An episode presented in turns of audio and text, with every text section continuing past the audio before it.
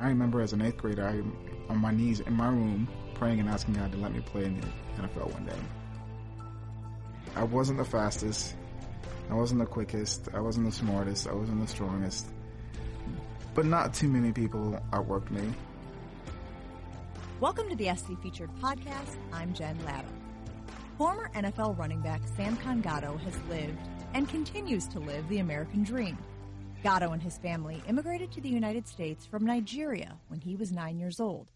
He was a long shot to even play professional football. Soccer was actually his first love, and he was introduced to football at the age of 13. Despite earning high school all state honors in South Carolina twice, he only started two games in four years at D1 FCS Liberty University. Then, nearly seven months after not being selected in the NFL draft, Gado found himself starting and taking handoffs from Packers legendary quarterback Brett Favre. To many, playing in the NFL is a dream come true. But for Sam Gado, it was just the first step in fulfilling a greater calling. Monday Night Countdown reporter Michelle Beisner Buck has the story. It's 6:30 a.m. and Dr. Sam Gado is doing his early morning rounds at St. Louis University Hospital one of the many responsibilities for the third year resident working towards becoming an ENT, an ear, nose, and throat doctor. Hello, Mr. Porter. How are you doing? My name is Dr. Gado. I don't think you met me. You met some of my other colleagues. So my understanding was that you were having a little difficulty breathing yesterday. But it wasn't that long ago that he operated in a different field. Last time I played a down of football was in 2009. And yet I was just walking over here and somebody said to a patient, that's the football player. He gives it to Gado.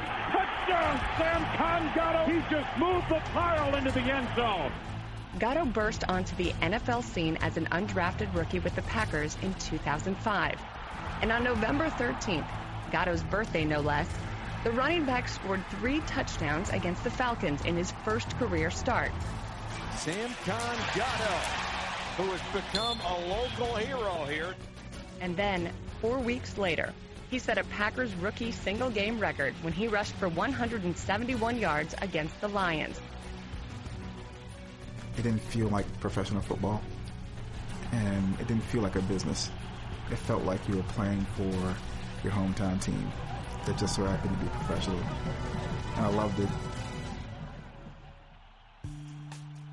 Gado fulfilled his NFL dream and played five seasons on four different teams.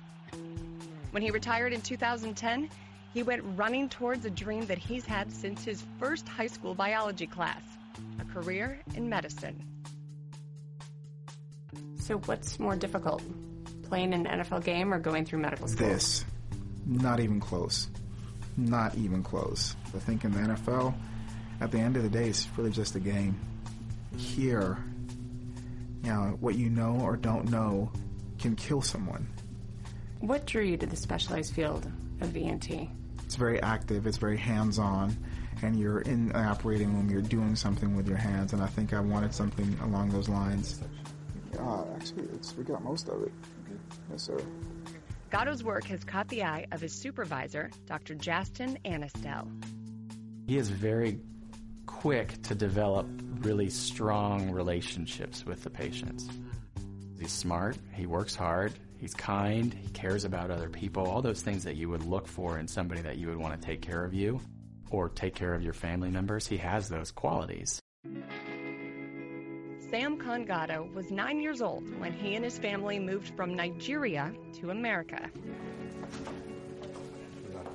Now, Dr. Gado has lived not one, but two American dreams and looks forward to his journey coming full circle. It's long been my desire, I think, to uh, to go back to Nigeria and be involved in the healthcare system. There are 200 million people in the country and less than 300 ENTs to service the whole country. I think there are 300 ENTs in St. Louis alone. I feel like much is expected of me because of what I've been given. And it's just my hope when it's all said and done, I can at least say that my contribution to this world was valuable. Still to come, I'll talk with reporter Michelle Beisner Buck about her time with Dr. Samkon Gado. And just a reminder to all our subscribers on Apple Podcasts send us your feedback and a rating. We'd love to hear from you. And you can get alerts on your phone if you add SC Featured to your podcast favorites in the ESPN app.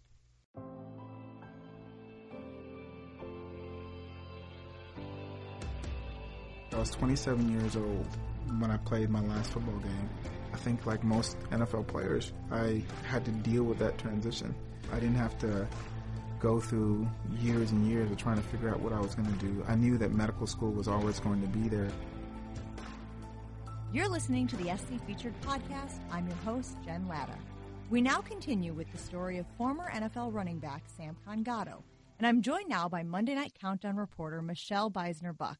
Michelle, good to have you on the show. How would you describe Samkon Gado? Sam Con is a humbled man. He's a man of God and he is deeply devoted to his faith. He's got this bright eyed, big smile, just very friendly and warm face. And he's such a kind, compassionate man. And we sat with him, we did the interview, it was pretty long. We sat with him for, I want to say, a good two hours. As a child, you know, he grew up in Nigeria and he grew up to two educated and well respected parents. But Samkon found that he spent most of his time as a child away from his parents. He and his sister they were in a boarding school uh, far away from both their mother and father, and that's where they spent the majority of their younger years. In 1989, Samkon's father, who was a headmaster at a Bible college in Nigeria, he came out to the United States for further training. And then in 1991, when Samkon was nine, he and his sister and his mother joined his father in America, and they settled here um, and life was a whole lot different. So he did tell me that once they finally were in the United States together as a family, it was the first time that he really felt a sense of unity, a sense of togetherness. And interestingly enough, though, as much as he felt that security with his family, it was also really difficult, that transition for him as an African boy from Nigeria in America was was actually very difficult and it wasn't until his parents really noticed that he was struggling that they put him in a different school and made some big changes that ultimately changed and affected the rest of his life. We mentioned that it wasn't until he was a teenager that he was actually exposed to the sport of football. How did that come about? Growing up in Africa, his first love was soccer. And then when he came to America at nine, he used to see childhood friends at church playing every once in a while. And but he never really partook in the sport. He didn't really partake in the sport. He was fast. He was a fast little kid, and he always knew that he had speed on his side. But he never really thought that he had an extraordinary talent. But it wasn't until he was 13 years old that he was introduced to the game of football. I mean, the majority of his time from when he did arrive in America from nine years old until around 13, he was really just trying to fit in. One time I got beat up at school and I didn't, I just sat there and took it. I, I didn't fight back and I came home. My father was just so frustrated that his son didn't actually stand up for himself and just stood there and just three guys like just beat me up for no for no reason. And I think that was my story until my parents just saw the wisdom. Like I think their son was going downhill fast and wasn't going to make the transition. If we're going to stay in the United States, they had to do whatever they needed to do to just get him in a better environment. They put me in a private Christian school, Ben Lippen, and I was there until my senior year. And I think that is when things really started changing. Is that when you were introduced to the game of football for the first time? Precisely. And I started playing in seventh grade. I knew I wanted to play sooner, and uh, that was just my first opportunity to do it. So why was that? So soccer was my love, and I think uh, it was something my dad and I had in common. But it just wasn't, you know, it just wasn't the sport of America, and uh, but football was, and so it was kind of a way to get in. Uh, it's a way to develop social currency, you know. um, and I don't think it's wrong. It's just the way it is, and I think other countries it's soccer or cricket, but in America it's football. You know, for a lot of kids who grow up in this country, at a very early age, they already have grandeur dreams of playing professional sports, whether right. it's baseball, whether it's football, whether it's NBA uh, basketball. Did he believe once he was exposed to football that he had a future in the sport? I don't know that he thought that he had a future, but he definitely prayed for it. Once he was exposed to the game of football, he at age 13, he told me that literally every day and night he would say a prayer that one day he could play in the NFL. And I asked him the very question at what point did you think you could make a career out of the game of football? And he said that it wasn't until he actually played with the Packers and started. It was his first true start on November 13th in 2005, and that was his birthday, no less. He scored three touchdowns against the Falcons, and then and only then did he believe that he could make a career out of football. Michelle, that was actually my first year covering the Green Bay Packers. And I remember Samkon being this like cult favorite because at the time people were aware of his dreams of one day being a doctor and that his life had kind of taken this unusual turn where he found himself in the NFL and, and as we mentioned, no less taking handoffs from one of the greatest quarterbacks of all time, Brett Favre. And I remember what you just said about him, which was his eyes were big the entire yeah. time, as though at any moment he might wake up from this dream that was happening around him and he would be back, you know, on this road to medical school. But instead, he was surrounded by these professional football players and, you know, running the ball at historic Lambeau Field. And I think that was one of the reasons why people really took to him and uh-huh. appreciated his story. I remember that game against, I think it was the Detroit Lions when he had 171 yards yes. and a very memorable play in that game. What happened? It was in Green Bay, fourth quarter. Game was tied at 13 with 7:07 remaining. The Lions have the Packers pinned just a few inches from their end zone. So Favre handed the ball off to Gado, who had no shot at all at getting out of the end zone. So as he's being tackled, he pitches the ball forward, which was recovered by a teammate of his just outside of the end zone. And it was initially ruled intentional grounding for a safety, and then it was eventually ruled an incomplete pass. But it involved quite a bit of chatter and discussion by the referees. Um, here, take a listen. Here's what Gado told me about that play. I just remember not thinking, but just reacting, knowing that I could not be tackled in the end zone. And so I just pitched the ball. And thankfully, Vonta Leach, our fullback, uh, picked it up. Of course, then the controversy ensued. And I just remember how I felt in between that moment and when the final decision was called. And prior to that, uh, I was a rookie, and so I'd had ball security issues a few games before, and that was harped on. And granted, this time I did it not on accident. I mean, I, I did it on purpose. As I was waiting for uh, the referees to kind of decide or make the final call on the play, you know, I was thinking to myself, like, I hope, I hope this t- works in our favor. And then Coach Sherman calls me and says, Sam, were you outside of the box? And I was like, I know I was outside of the box. And at this point, I kind of have an idea what he's thinking. And I was like, I think that was a pass. I think that was a pass. I definitely was outside of the box. And I knew I was outside of the box from the play. By the time I got the ball, I was supposed to be around the tackle area. So I knew that that's where I would have been. And sure enough, uh, when they got the play called and they reversed it and they ended up saying that it was a forward pass and we were safe, um, I was so relieved. So the Packers, they go on to win that game in 2005. The Lions hadn't won in Lambeau since the 1991 season, and it would take them 10 more years for that streak to end. So Gado definitely has a place in that historic rivalry between those two teams. Michelle, what were some of his best stories during his time with the Green Bay Packers? Coming from Nigeria to America, I asked him what his favorite team was growing up.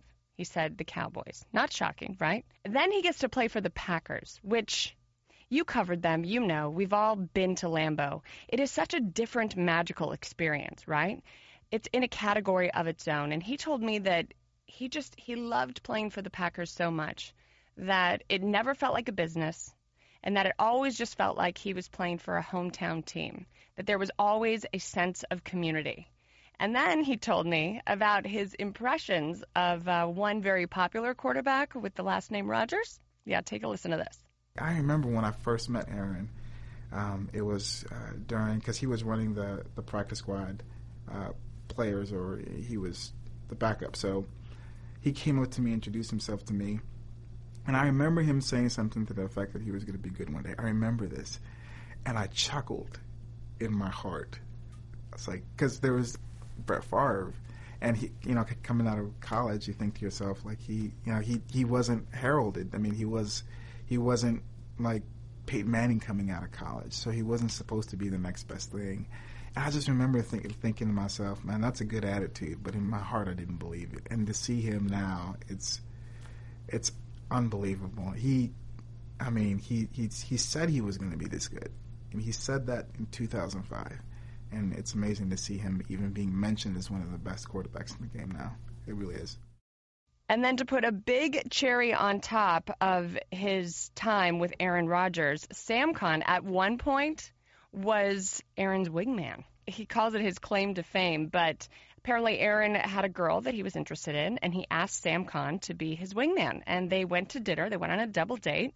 And I asked Gado if he was a good wingman. He said he did his job. He did it well. So that that was the end of that story. He didn't elaborate, but it's pretty cool that he's able to tell that. And obviously, the bigger that Rodgers has gotten, the story, you know, gets gets even that much cooler as and, time goes on. And for people who are familiar with both gentlemen, that's kind of a perfect match because Aaron Rodgers prides himself on being very cerebral. He's totally. very smart. He likes to surround himself with people who are smart and who can, who can carry on conversations. And that is a great way of describing Sam Gado. This, you know, not egotistical by any means. He's not going to wave his intelligence in your face, but just you, he could carry a conversation. So I could see how that would have been a uh, an easy marriage for Rodgers and Gado. He did eventually have to step away from the game of football. What was mm-hmm. that like for him, and what was next? I think it's tough for anyone when they have to step away, but Samkon always knew that he had a plan B. But you know, I mean he he wanted to play. He wanted to keep playing. He actually tried to play again in 2010 and hoped that he would get a call from a team, but that call it, it never came. And it was time for he and his wife to have a serious fork in the road. This is time to make a real life choice and make a decision.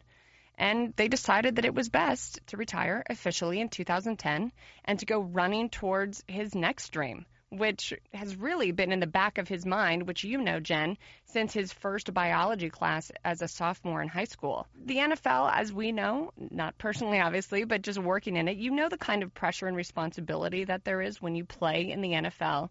But when he talked to me about the responsibilities to try and fulfill this dream of being a doctor, it was really no comparison. Listen what he had to say.